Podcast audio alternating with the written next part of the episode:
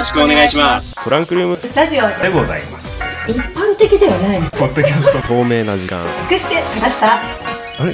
これ車の中？って水曜日。ハッシュタグは TRS295 です。トランクルーム。え？スタジオ。テントウムシがね襲ってきた。これを昼ご飯なんだ。はい行きますリスナーの皆さんおはようございます。こんにちは、こんばんは。えー、今回が4月のですね、む、えーと、13日配信となります。えー、もうこれが何回と説明しているのかちょっとよくわかんなくなってます。241回にしときましょうかね。241回目の配信でございます。トランクルームスタジオ。えー、パーソナリティ第一はい、パーソナリティみよです。よろしくお願いします。よろしくお願いします。なんかね、はい私もなんかこうナンバリングがいくつだっけなっていう風にちょっとだんだんわかんなくなって、はい先日アートワークをアップした時に一回えっと141回っていう風にアートワーク作っちゃって、はいで直すみたいなことはございました。はい。はい。241、えー一回一応はい。一回にしょうかね。もういいともうあれはもう、あのカウントに入るのか入れないかって言ったら 入らないですね。はい。はい。まあ、あの、経緯を説明しますと、4月の6日に配信したー、えー配信。これが、はい。この配信がですね、2月の6日の配信。これが第241回、えーバットマンの話をします2とはいいうも楽しかったでのでですすね。ね。はい、ありがとうございます。楽しかったですよね。すよあのーはい、まあ今、あのー皆さんがこのお聞きの配信も、あのー配信されてる時も、あの劇場公開してると思います。ザ・バットマンについて、えー私大地とみおさんの感想をあやこや言ってた、まあ回だったんですけれどもはいですね。まああのまあ、丸1回分撮って配信の予約もして、まあいいだろうと思ってですね、配信当日を迎えたら音声データが切れているというふうにいろんな方から教えていただきまして、えー教えていただいた方ありがとうございます。で聞いてみるとですね本当にブツって切れてるうんちょうどなんか1ね分とかですかね。はい。はい。そうなんですよね、全くもって予想外でごいざいましてあい。のーまあ前そのかん収録その収録がね結構あのーザ・バットマンについて、あのー余すとこなくじゃないですけど、熱量高く話していたっていうのもあって消えたのがショックでショックでですね。あのー再起不能になるというような感じでございまして、もうもういやもうすぐ収録もし直さない翌週まで持ち越すというような形で、えー今回収録をしているというような形でございます。はい、でまあで141回に代わりまた今回も、えーブランニュー141回というようなことで、はい。241回ですね。えーはい、240、はい、141、241回、はい。ショックが隠しきれないでございますけれども、はい、えーお送りしたいなと思います。い。やツイッターの方でもね、こう、うん。えっ、とハッシュタグつけていただいて、えっ、とアポロさんからも、はい。この1分の、はえっ、と音源に対してえっ、とリスナーのね、考察を試されているのではないかというふうにいただきましたけど、うんうん。まあもう皆さんね、うん。あのご想像にお任せしますという感じでございます。まあ、答えを言ってしまうとドジなんですよね。パーソナリティのドジということで。いやー、はい。あのいやそれこそ考察さもクソもへったくれもあったもん本当に、じゃない。はい。大地君こがっつりバットマンの話を、はえっと、してもらって、であ、うん。大地君はそういう風に見てたんだなって思ってすごくねあの良かったの、私にとってよね。で話を聞きながら、私普通になんかこれなんか音源聞いてるなって思いながらその当日、その場で収録したんですけどもうだから、私でさえもあのもう聞き返すことができないという。幻そうなんだよ。振り返れないんだよ。幻の音源になってしまいましたけど。まあ、どこにデータが残っているかというのを強いてあげるのであれば、僕らの心の中です。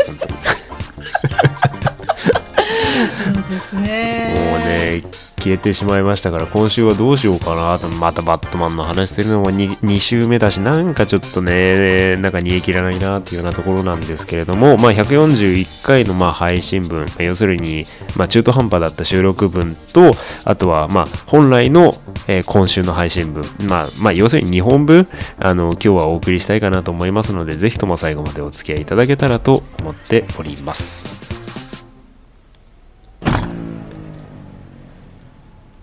はい、えー4月に入りまして急激に暖かくなってまいりました。桜も葉桜になりつつあるようですね。季節の変わり目、えー花粉症となぜか頭痛に悩まされております。パーソナリティ第一はいで、す、えー、まあ、この暖かさだったら、まあ、いいでしょう。パーソナリティみよです。はいよろしくお願いします。いやほんとね俺ねちょっと季節の変わり目って今説明したけど、なんかこの原因不明の頭痛の理由が分かったわうん141回消えたからだよ なんだろう、あの、ちょいちょい私の幻聴でなければ、やっぱこう、私もそうですけど、なんか、141回って言っちゃうね。あごめんごめんごめんごめんごめんごめんごめんもうあの、お互いいですね、結構あの、何にしがみついてるのかわかんないですけど、あの、何回やってんだよもうね、本 100, 当に100回分ぐらいなんかこう、超、なかったことにしようとしている、えっ、と、我々でございますけど。ねいや、でもも本当ね、徐々にまあ、暖かくなってきてますけど、なんかさ、でもやっぱ中途半端なさ、感じだよね。T シャツでは過ごまあねすのはちょっとまだ寒いけど、上に羽織るとうんうんうんなんか暑いな、みたいな。俺もまだヒートテック職場行くとき着てるし、なななんせね朝が早いから朝まだ寒いんだよねやっぱね。うん。朝夜はやっぱり冷えますからね。そうね、でまあ最近暖かくなってきたので、まあバイクもちょっと乗ったりするんですけど、はいあそうだ。バイク乗ったっていうのも241回で話したね。あのまあ乗ったりするんですけど、やっぱやっぱねやっぱ寒いですよ、ううんんそうですね。まあまあまあ、まあちょっと今微妙なところで、まあ普通に過ごすにはね、うんうんうん。あのーうん、すあの過ごしやすいような感じ、まあはい、ではございますけれども、まあ皆様いかがお過ごしで結しょうか？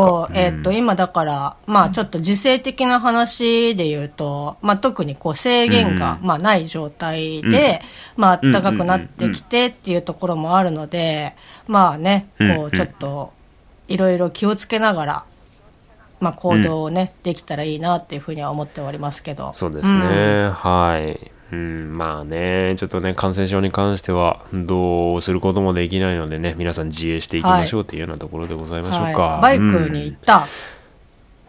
えっとね、あのーバイク、この収録をしている翌日にちょっと、あのー長距離のツーリングの予定がありまして、うんうんあはいはいあの、タクロンさん、タクロンさんと行ってきます。えーあの、しばらく前にご紹介したは YouTube チャンネル、シャニ構えた鹿チャンネルの、えーキュレーターの方ですね。と、一緒にですね、ちょっと、あのーなんだ、神奈川方面へ、ススッと走ってこようかなと思っておりますよ。はい。それはあれですか？その、うん。タクロンさんの番組の収録も兼ねてみたいな感じなんですか？いや、あのー今回は、なんていうか、まあ、しばらく走ってないし、走ろうかっていうような話になったんで、あの、収録っていうことは聞いてないんですけど、おそらくカメラ回されると思うので、あの、回してくださると思うので、うん。あのね、また、あの、動画編集して上がった際には、こちらの方でも告知をさせていただきたいかなと思うんですけれども。まあもう私はもうチャンネル登録をさせていただいておりますので、まあおそらく、あの、アップされた際には通知が来ると思いますけど。うんうんうん。いや、なんか、あの最近見た、あの、なんだっけ、すり抜けをされるたんびにアヒルを買うっていう。あー、ちょっとね、あのーまあうん登録をさせていただいてるっていうふうに話をしたんですけど、ちょっと最近見てないです。あのね、あの、それこそね、じちょ、ちょそれはっ、とね、話を振られてもいい覚悟でそういうことを言えよ。だ通知がね、通知が来るよっていうことをね、前面にね、出したかった。もういつでも、はいはいあの、大地先生が、もし、あのね、撮られている、えーうん。もう動画として撮られているのであれば、もう即見ますよ。うん。はい。そうですね。はい。よろしくお願いしますよ。はい、あの、皆さんよろしくお願いします。私のようにならないでリスナーください。の皆さんもよろしくお願いしまます。あの、シャニ構えて、シャニ構えた鹿チャンネル、あの、ツイッターの、なんだ、アカウントもあったりするので、ぜひともタクロンさんに、あの、なんだ、感想等も送ることができますので、はい。非常にね、本人、あの、パワーになるって言ってるので、あーはいあの、ぜひとも僕からも、あの、友人のため、先輩のためによろしくお願いしたいというようなところで、はいはい。ございまあ、ますね。動画の方もね、うんコメントできますからね。うんそうね、うん。トラスタから聞き、来ましたっていうコメントがね、もうそろそろ一件目欲しいなと思いますけれども。なんかでもやっぱり、その、普段見てる、あの、ユーザーさんから、うん、なんかこう先生、先生はなんか喋りがなんか聞きやすいねみたいなコメントとかもこう見たりとかするので、あれね、なんか、嬉しかった俺、うん、よしよしって思いながら 思って見させていただいてますけど、うん、はい、はい、まあね今回はさ、うん、あのまあ配信がね消えてしまったっていうのもあって2本撮りに近いような感じ。まあ20分20分の1本ぶっと合計40分の1本ぶっ通しか20分に1本ずつ分けて撮るかっていうのはまだ決めてないので 今後のトークの流れであのどうしていこうかっていうのは決めようと思ったんですけど、まあ開始10分ぐらいにして、うん、あのもうこれどうしようかってなっちゃって。いや、なんかこう、あの、オープニング前にね、あの、二、うん、人のあの、絞りかすみたいな感じで、こう出し合ったものとしては、うん、まあ一個言うんだったら、あれですか、サバゲー？そう、なんかこう行かれたっていうので。あのー、28、あ、9歳になった。サバ読んだ。29歳になったよっていう配信の時に、あのサバゲー行ってくるみたいな感じでやったんですけど、あのー、いやまあ結論から言うとめちゃくちゃ楽しかったなっていうのがあって、はい、ちょっとまたまたなんか趣味的なものが一つ増えてしまうぞっていうような、あの感じではあるんですけれどもまああんまり活躍できなかったですね久しぶりの久しぶりの戦場は。それは屋外ですか、うん、屋内ですか？屋外ですね。屋外やったことないんだよな。屋内は一回、屋内は一回だけ、まあそれこそ本当にがっつり、えっと、サバゲーやってる友達に連れてってもらって、秋葉原に、えっと、そういったところがあって、えっと、もうだからもうど、ど、初心者だから、最初この銃の扱い方のレクチャーを受けて、えっと、じゃあ行ってきてくださいって言って、行って開始、それでも隠れまくって、最後ちょっと顔を出した瞬間に、えっと、ゴーグルにバチンと当てられて、えっと、終了するって。ヘッドショット。ヘッドショット。もうね、あの、一回も打たずに、えっと、終わるという。まあね。感じで。あの、屋内はやったことあるんですけど、屋外は、うん、屋外でしたね。すごいね。はい。あもう広大なフィールドをですね、駆け回りですね、はい、やってましたけども、はい、まあ、その、打つ、打たない、打たれる、ヒットを取るとかっていうような問題じゃないんですよ。足腰がもう追いついてないね、俺ね、本当に。まあ、結構ね、こう、ちょっと無理な体勢で維持することとか多いですもんね。いや、まあまあ、普段使わない筋肉なのよ。うん、で、もあまあ、基本的に、まあ、射撃をする時っていうのは、まあ、ワンニーと呼ばれるような片膝立ち、あのなんですね。で、まあ、低い姿勢から、まあ、打ったりだとか、かがんだりっていう、まあ、かがんで移動することがかなり多いので、あのやっぱり、もう、その日の後半からもう太もも来てるんですよ。早いなおおこれすご、すごい来てるぞ、みたいな感じでもう、もうなんかあれなんですよ。乳酸が溜まりまくってるんですよ。うん、でまあもう翌日から仕事だったですけど、うん、本当に使い物にならなくてですね、うん、本当に C3PO みたいなやり方をしてたんですけど。ちょっとね、また今月も行ってくるので、なんだろう、お話できるようなネタがあればね、ちょっと話したいなとも思うんですけど、まあ、初心者のね、女の子が相手チームにいたんだけど、本当に初心者っていうぐらいうまいっていう 感じで、はい、結構ね、若い子に、あの、めった打ちにされたりね、してきましたけど、まあでもなんか、屋外とかだと、結構、隠れやすそうな感じは、そうね、まあ、イメージ的に。うん、あの、屋内、屋外の、まあ、主な違いとしては、まあね、まあ、あの、屋内と同様、バリケードはあのかなり用意されてはいるんです。あのうん、で屋外だと独特なのがこう塹壕があったりだとかあの地面を掘って進めるようなところがあったり、あの掘ってあって、うんうん、あのかがんで進めるようなところが掘ってあったりあとは土の12メーターの山がこういろんなところに点在していたり、うん、だからそこにあの匍匐の状態になって向こう側を伺うとかっていうのができたんですけど。まあ、あとね、そんなにやっぱ、あの、カジュアルな格好の人もいるけど、あの、迷彩ってすごいねって思う、あやっぱり。やっぱり、その、明細と、もう実、実践に実用されてるだけあるなっていう。うんそう。まあ、いろんなね、あの、迷彩柄があるんですけど、僕が行ったのは、ちょっと砂が多めの、砂地が多めの、あの、ところだったので、まあ、デザート迷彩と呼ばれるような、まあ、ちょっと黄色、茶色。で、まあ、あの、皆さんが想像されるめザ・迷彩っていうのよりは緑が少なめみたいなうんうんうんうんうん迷彩の方が、もう本当に消えるね、本当に。あまあ僕、まあ普段ね、迷彩柄でそういうところを見慣れてないっていうのはあるんでしょうけど、わ、かんなくなったりする。ああ、いや、すごいね。うん、あのーちょっとね、迷彩欲しくなりましたもんこれは、これはわかんねえわと思って。ああ、なんかでもやっぱさ、普段さ、生活してて、もちろんその迷彩柄を着ているファッションとしてね、えっ、と、着てる方とかってもちろんいらっしゃいますけど、うん。なんかその、わかんなくなるっていうのって普段体感しないからさ、なんか不思議な感じするよね。そうそうそうそう。そうそうそうそう。なんね、本当にプレデターみたいな感じになってる。え、どういうこと？消えた消えたってなる。そういうことね。ああ、なるほどね。僕もバリケードにかがんで身を隠したりするのが精一杯ですけど、でもね、なかなかね、他の人とか見てると面白いよ。あの、職場の先輩と行ったんですけど、あの、いいおじさんが、あの、歩服をしてる姿とか、見れますんで、うんうんうんうんうんあの、みあの、人、日常生活で他人がやることのない動きを見ることができるので、まあ、あのおうかっこいはい。い感じの動きがね、できたら、なんか理想だなとは思うけど、まあうんうん。結構まあ泥臭くはなるよね。うんうんまあまあね、あの、うん、様になってないやつとかすごい面白いですよ。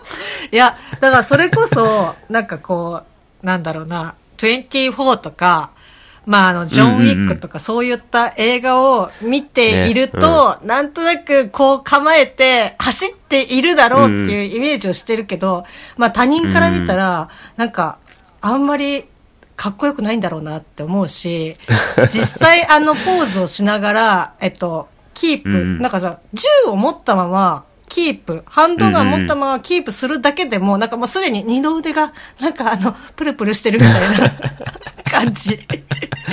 はいはいはい。意外とね、こう、まあ、ハンドガンもライフルもエアガンでも、お、思ってる重いってことありますからね。うんうんうんうんうんああ、まあね、あとは、そうだなうん。ジョン・ウィックの装備とかね、揃えたらもうキリがなさそうだいやー憧れは、でもああいうさ、銃けど。うん。とかって、まあその、うん。私がその一回やった時には販売もね、やってたのね。その銃の販売とかも。うんうんうんうんまあ結構いいお値段するなっていう。そうなんだよね。やってない人から見るとすげえ値段すんだよね、あれね。なんか、これが高いのかどうなのかっていうのすらも、まあちょっと相場がわかんないので、あれなんですけど、うんまあもう普通に、まあ、2万で安いかなっていううん、そうね。だいたい相場が3万ぐらいかな。うんうんすごいなって。でさ、その、エアガン本体、今、まあ、主流で使われているのが、えーバッテリーを充電して、そのバッテリーでモーターを動かす電動ガンっていうものなんだけれど、銃本体があるじゃん。はいで、えーそれにバッテリーが必要。銃とバッテリー、あとそれプラス充電器が必要っていうような、初期投資がそれなりにかかっちゃうんですよね。うん。で気づいたら4万ぐらいいっちゃってるっていうようなところがまあ大体の流れではあるんだけど、うんうんうん。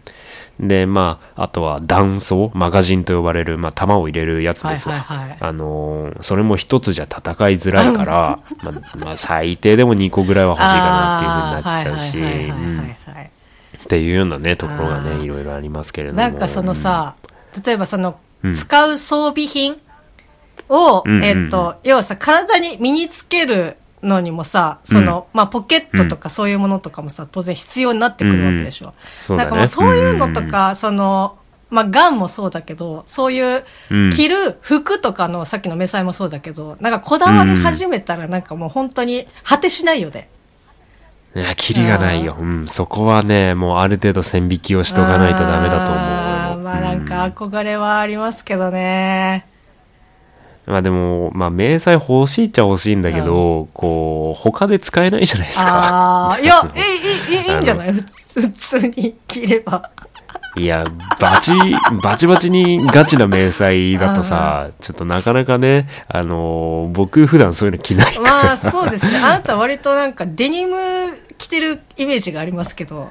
そうですね。僕、前回のサバゲーはジーパンに、上がちょっとその、まあ、あのーなんだ、タンカラーみたいな、あのー黄色みがかった、黄色と緑がかったような、あのーなんだ、ウィンドブレーカー的なもので行ったんですけど、まあ全然それでも違和感なく、周りにもそういう方いらっしゃいましたしあはいはいはい、ガチな人はガチだけど、ライトウェイトの人はそのライト装備だしうんうんうん、あとは、そうだな、まあ中には、こう、スもうがっつりスポーツ、フットサルみたいな格好してる人もいるしスパスパッツに短パンみたいな。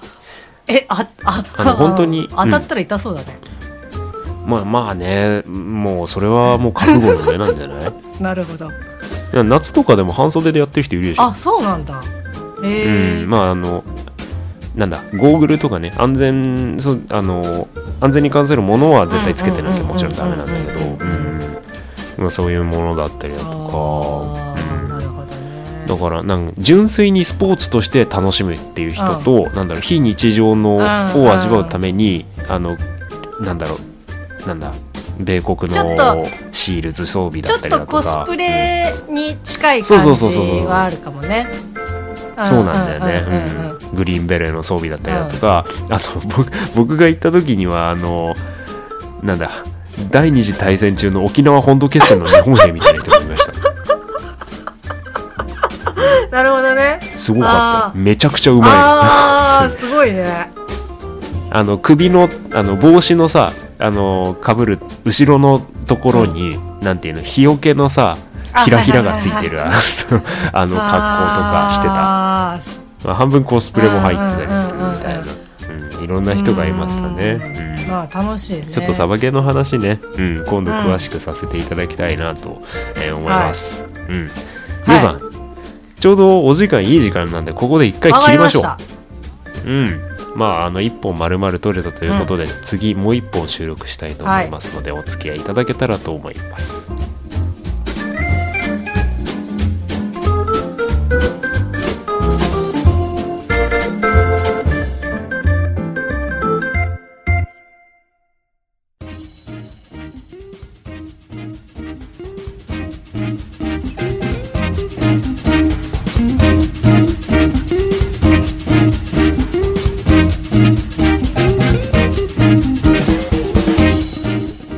トランクルームスタジオリベンジ241回お付き合いいただきましてありがとうございましたははいなんかねサバゲーの話が楽しかったですね。あ、もう単純に私は聞いてて楽しい。いつもなんか毎回大地君が喋ってるのを聞いて、ああ、楽しいなと思いながら聞かせていただいてましたけど。はいすいませんありがとうこれございますがあのパーソナリティとしして正しいかどうかはちょっとわかりませんけど。はい。なあ、サバゲーね、なんか、いい運動にもなるしさ。そうなんんだよね。いや今回はめちゃくちゃいい運動になった。うんうんうん本当に。いや、うん屋外いいな。まあ、ちょっと映画好きに関してはねサバゲー楽しめる幅が広がると思うんで、うんうんうんまあ、ジョン・ウィックもさっき言いましたし、あとはね僕揃えたいのキングさん揃えたいんですよね、うん、スーツでサバゲーとかやっていみたよね。ーまあもう完全にネタではまああのあるけど、うん。でもそういったのもね面白いよね。うん、キングスマンあと何があるかな？まああとはもう僕関連で言うとゲーム関係になるのかな？ゲームのキャラの装備だとか、うんっていうのはちょっと見てて燃えるものがああるんでね。ー。何でしたっけ？メタルギアメタルギアあメタルギアあれもだってうん。あれですよね、そのガン系というか、んんんそうですね、うんはい。まあ戦争ゲームなので、はい。まあそういったところもちょっと興味が湧きつつ、お財布と相談しつつ 奥さんを説得しつつという感じでございますけれども。はい。ね、そこが一番ね最後のあの、うん。奥様が一番のあの大切にするべきだと思います。そうですね。はい。はい、貴重なご意見ですね、はい。本当に。はい。えー、トランクルームスタジオ、また、が、えー、もう一本今日は続きますので、この後もお付き合いください。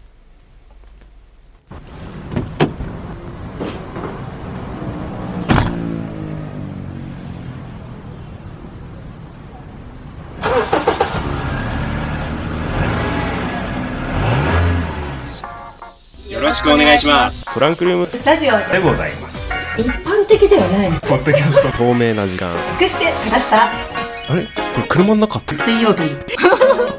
ハッシュタグは TRS295 です。トランクルーム。え？スタジオ。テントウムシがね襲ってきた。これお昼ご飯なんだ。はい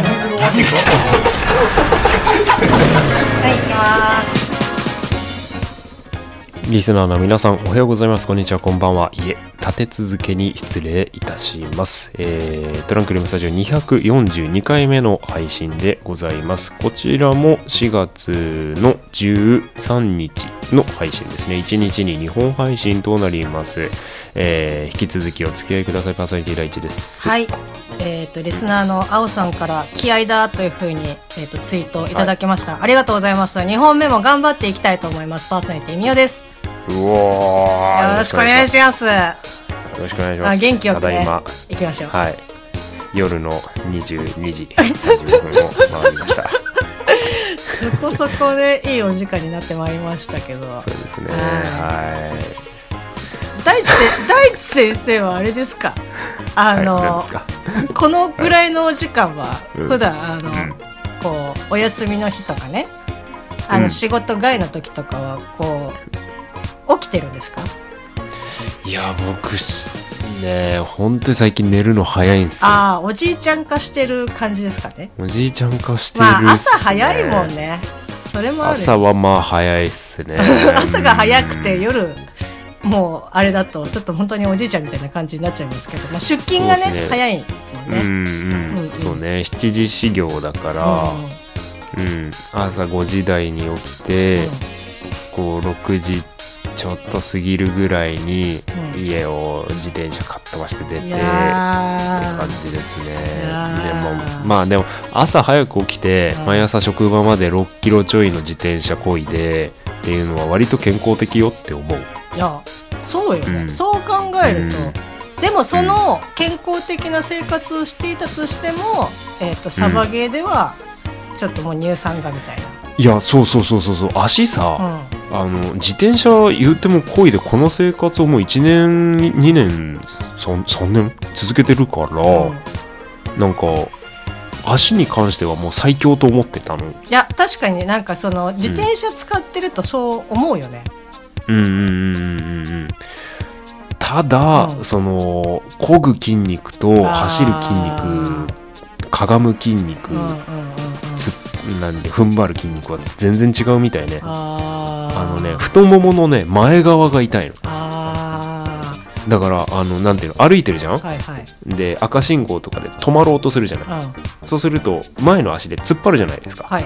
こうもうそれができない。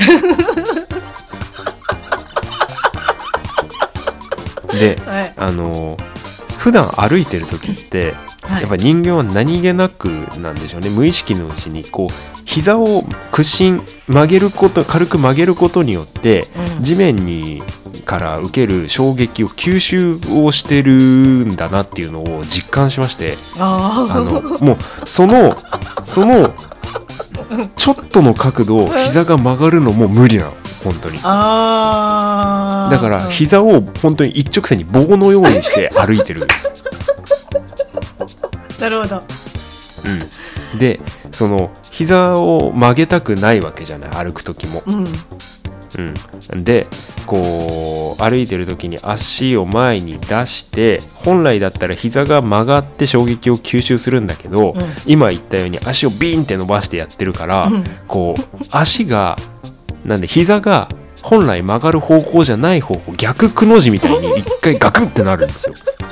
ごめんなさいちょっと鼻水が出てしまいましたあ めちゃくちゃ痛いのよそれはもう本当。いやーちょっと想像しただけでも割と笑える感じですね、そう。で歩く時そんな痛いのにあの通勤中の自転車はやっぱそこの筋肉を使わないから大丈夫なんだよね。あ歩くのだけめっちゃ辛かったですーわ本あーなるほどね。当サバゲー終わり2日は使い物になんなかったっすね。だから普段からさあれじゃない？そのうん。立ちこぎで6キロ走ればいいんじゃん、ああそういうこと？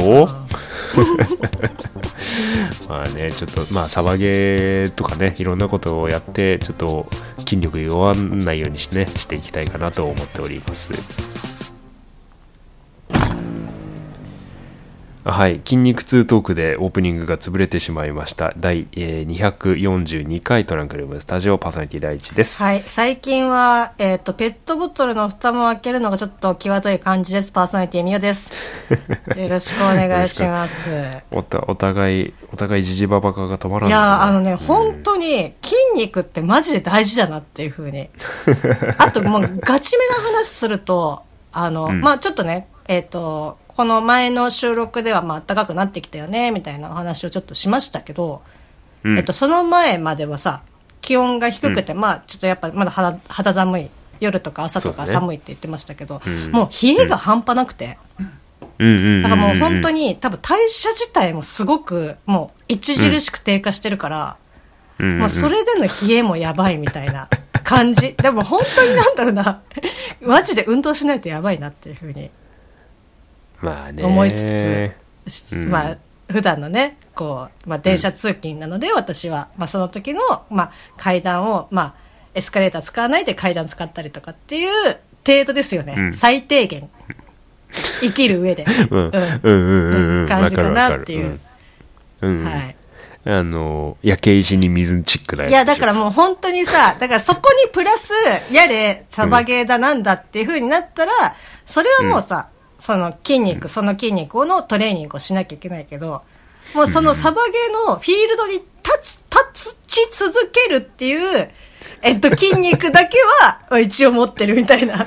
走ることはできないけれど、みたいな感じです。もう戦力ゼロ、ね、そうそう、もうあのもう本当に、うん、あの最低限レベルなみたいな。無課金ユーザー、そうそう。すごく時間はかかるけど、みたいな。はい、まあそんなね感じであのまあ筋肉の話はね、うん、まあいいですけど、まあそうですね。はい、2本目どうしましょうか？いやまあねこう、うん、まあバットマンの話をねね、まあこうしてもいいかなっていう話もしつつ、まあ結構いろんなねこう映像ものが最近こう頻繁に出回ってたりとかして、私的には割とキャッキャキャッキャしてる感じなんですけど、うんうんうんうん、まあ、ね、あの、ちょっと、なんか気になるものをどんどんお互いに上げていこうか。まずザ・バットマンでしょ？ザ・バットマンですね。で、まあ、あとは、まあこれもちょっと公開先ですけど、ドクター・ストレンジだったりとか、ドクター・ストレンジ。まあちょっと前にあの、公開されました、えっと、ファンタビー。ファンタビー。とか、まああと、あれですかね。まあ、あれ公開してまだしてるのかしてないのまあ、公開はしてるけど、公開が終わってないのかっていうのはわかんないけど、なんか、ああ、はい、やってるなって思ってるのはモービウスですね。モービウスね。まあ、コウモリつながりですね。本当にね。もうモービウス。モービウスですかね。あと、うん、なんだろうな。まあ、ちょっと僕が気になってるのは、ちょっと配信日もちゃんと僕把握してないですけど、ディズニープラスオビワン系の帯。はいはいはいはい。あ、まあ、あとムーンナイトですか？ムーンナイト、ムーンナイトね。この間2話がね、こう配信されて、ね、割とがっつりいろんなものの情報がビャってきたなっていう感じで。まあちょっとエジプト神話のお話が絡んでくるっていうような感じで、はい。ちょっとここから微妙なネタバレ注意ですけど、第2話では、こう、主人公オスカー・アイザックが演じるマーク・スペクターと、あとスティーブン・なんちゃら。名前が忘れて、名前出てこなかった。はい、あの、二重人格なんですよね、ちょっとね、主人公さんがね。はい、で、まあ、あの、表の主人公あから裏の人格の主人公になって、うんこう舞台がロンドンからある都市に移ったところで終わったっていうようなところなんですけれども、まあ、今後ね、本当どうなるのか、オスカー・アイザクは、あれなんですね、今回のムーンナイトでしか契約はしてないらしいので、なるほど。ムーンナイトの成績というか、評判次第なのか、あえー、まあ今後のね、まあアベンジャーズ入りじゃないですけど、うんうんうん、あのヒーローチーム入り、はい。えー、が変わってくるのかなっていうような感じですね。なんか結構、まあちょっとね、ご覧になった方はあれですけど、その、スティーブンとマークの、まあこう性格の違いとかで、割とそのデコボコバディ感みたいな楽しさは、まあなんか私は見てて結構あったなってまあそうですよね。ううんんうん、人は一緒だけど、デコボココンビなわけだもんね、結局はね。ちょっとね、ちょっとね、若干だけどなんか、デップ臭がするなっていう感じはちょっとあったんですけど。うん。まあね、あの、ミスタースーツの時はね、あの、スティーブンがスーツを召喚しようとして、普通の白いスーツを着た時っていうのがあるんですけど、はいまあ、まあ、それはまあ、ぶっちゃけほあのまあ、見た目というか言動デッドプールに近いというかコミカルな感じはデッドプールを思い起こさせるような時は特に特にありましたよね。まああとはまあ、ちょっとそのマーベル関連で言うと、まあ、場所はロンドンというふうに、まあ、さっき言ったと思うんですけれども、はい。まあ、ちょっとロンドン絡みっていうので、エターナルズうんがうん今後絡んでくるのかなというようなところなんですけれども。そうですね。エターナルズも、なんか、あの後どうなるんだろうっていう。どうなったんでしょね。そうのまあ、エンドクレジットもね、まあもちろんそうですけど、まあそのエンドクレジット前の、まあその本当に本編が終わった、うんうん。その最後とかも、結構、うんうん。あ、よかったっていう風になった瞬間に、えっていう。終わり方だったので、うんうんうん。まあ今後ちょっとどう、どう、どうなるのかなって、私はちょっと原作を読んでないのでわからないんですけど、うん。ちょっと気ムに。ーンムーンナイトの時系列が、うん。そのエターナルズの最中なのか前なのか後なのかっていうのがねまたありますから、うんうんうんうん。うんうんうん。そうですね非常になんかそこら辺は、なんかこう今までの MCU とはまた違った感じで、えっとうん。楽しみだなっていう感じはあるかな、まあそこからねまたあのーエターナルズの、えーまあ映画の中では主人公的立ち位置の女性セルシと、うん。あとはセルシの恋人のデイン、ブラックナイトと呼ばれる、まあ後にアンチヒーロー的な形のものになっていきますけれども、それとあとムーンナイト、うん。えーが参画している、まあ、ヒーローチームもあるのでもしかするとそこがアッセンブルされるかもしれないですね。ちょっとまあ今後の続報を楽しみにしたいかなというようなところでございますけれども。うん。はいっていうようなところで、はい。あとはえ？バットマンモービルス言ってますか、ん。あいやちなみにえっと、大地先生はモービウスはご覧になられたんですか？モービウスはですね、見てないです。ああみなるほど。見たいんだけどね。うんあの見なきゃとは思っている。いや、あの、なんかね、私が全、全、こう、うん。なんか、あ、や、や、やってるな、みたいな、やってんなやってんなー感じの、なうん。なんだろう、予告は、その、え、劇場とかで、こう流れてるのを見て、ああ、うーん、なるほどっていう、こうね、なんか、あ、これは見に行かねば、みたいな感じの、なんかこう、衝動が、ちょっとね、まあ、弱くて、うんうん。まあ、うん。うんもしあれだったら、時間があるのであれば、まあ、それこそね、バットマンをもう一回見たいなとか、うんうんうん。っていう感じなんですけど、なんかちょっとね、うん。まあね。う、ん。なあの、俺も思ったけど、なんでさ、ジャレット・レトのスーパーヒーロー映画はこうも滑り気味になるかね。あー。え、ちなみになんですけど、これはあの、うん。ぶん殴られる覚悟で言いますけど、うん。あの、モービウスは、えっと、うんうんうん。あれ、どっちでしたっけ？いいですよ、いいですよ、そんなビビんなくて。えっと、モービウスは、えっと、MCU でよかったでしたっけ、はい。えっと、リサの皆さんとミオさんにも一回説明しましょうかね。はいあの、MCU、まあ僕らがトラスタ内でもバンバン話してきた2008年頃から続くマーベルの、こう、あれですよ、漫画の実写化シリーズですよ。はい。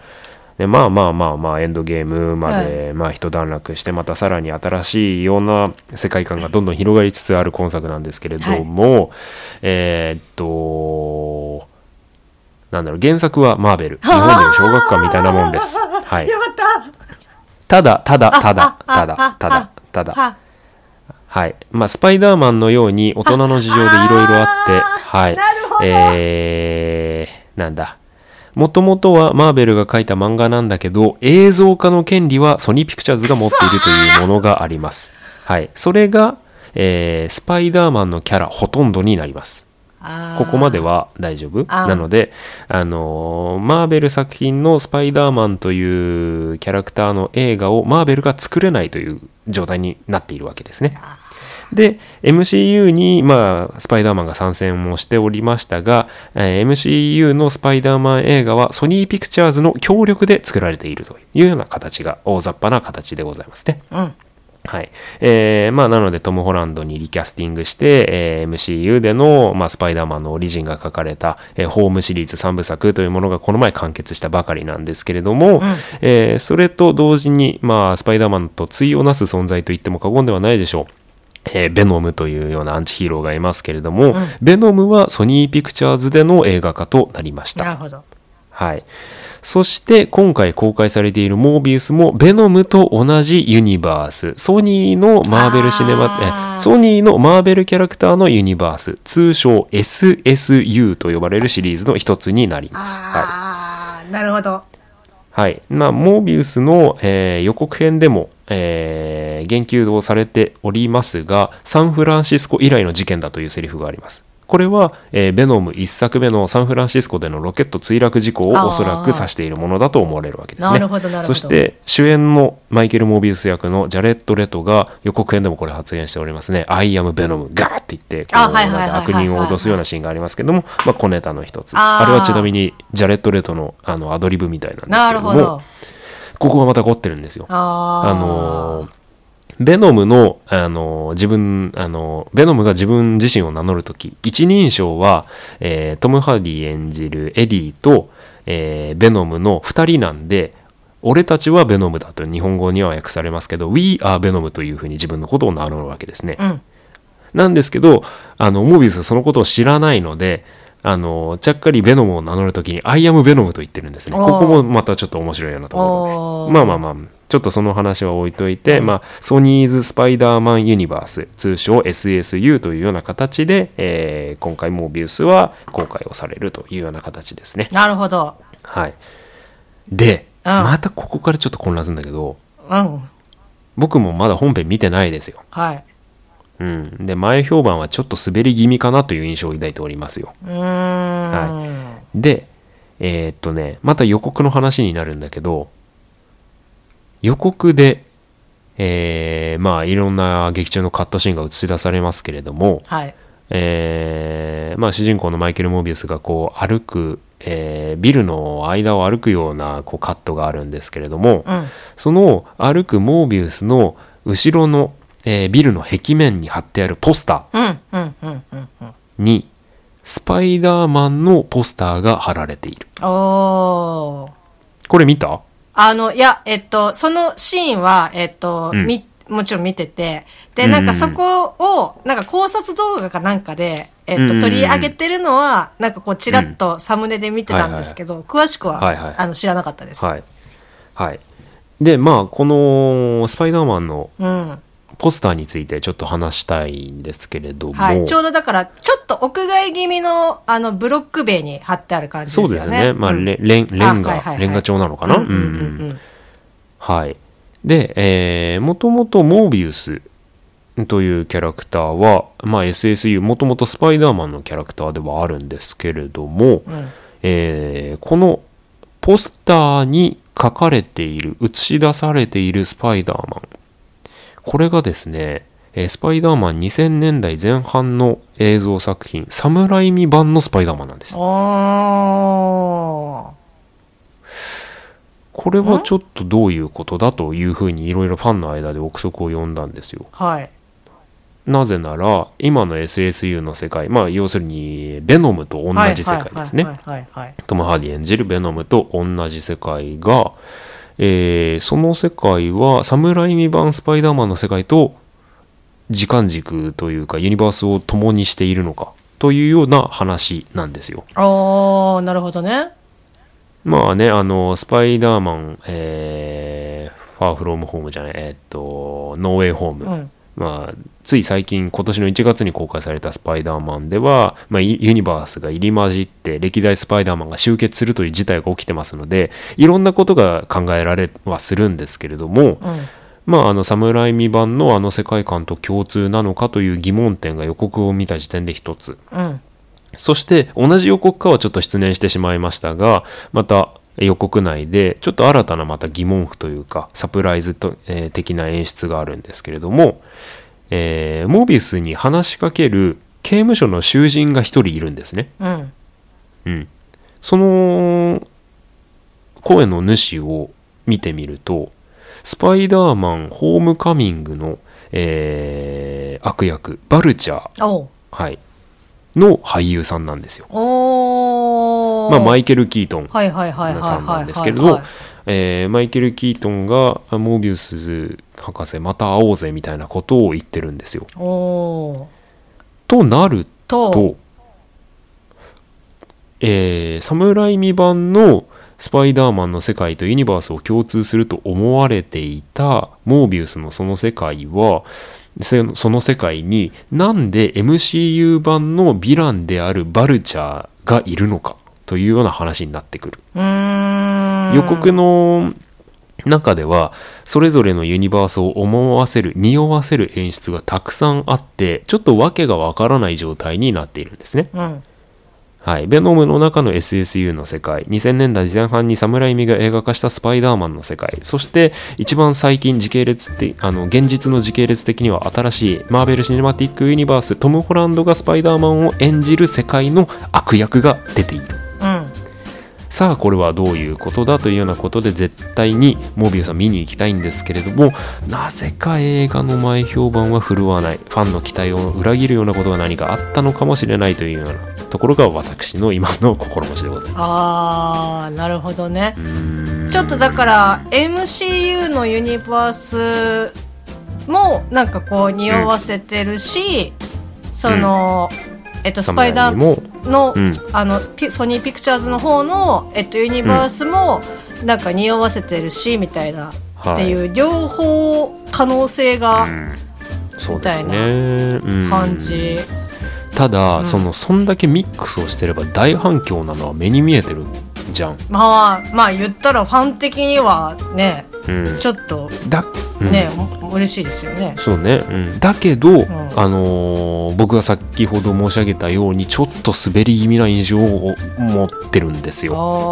レビューサイトをねあの逐一見たわけじゃないので、うん。うん、まだ断定はできませんが、それほど盛り上がってないなっていうようなところがあのあるのでちょっと心配ではあるんですけどね、まあまああのユニバースがミックスされる可能性は大いにある。なぜならあのノーウェイホームでそういうようなことをやってるから。そうですね、お話の筋的にも通るし、うん、そういう道筋は大人同士で話し合いで映画会社がつけたんだろうと思われますね。まあちょっとねそれを聞いて見てみたいなと思います。う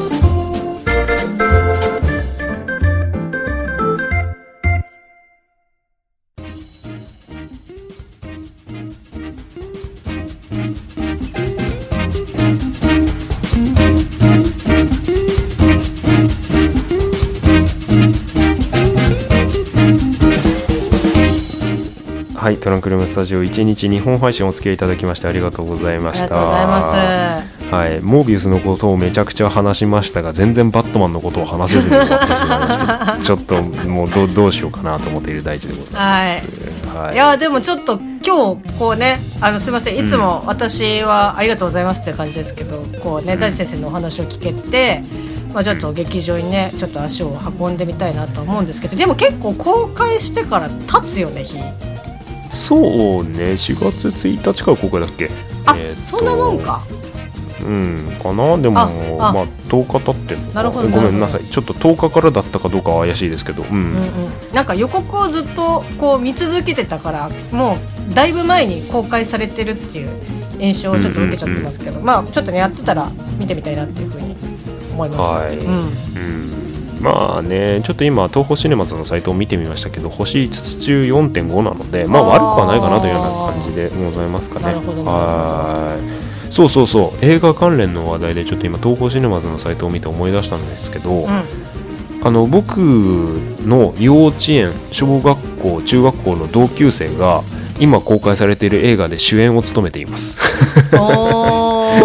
ぜひともぜひとも何の映画かはちょっと言わないですけど。それ東方系列で。東方系列。いやあのどこでもやってんじゃないかな。なるほど。あのー、おそ松さんの誰かだよ。ああなるほどなるほど。はい。あなんかなんかいいリアクションが期待できると思ったらおそ松さんの実写映画化はみおさんアンチということが分かりました、はい、本日はこれにて終了したいと思います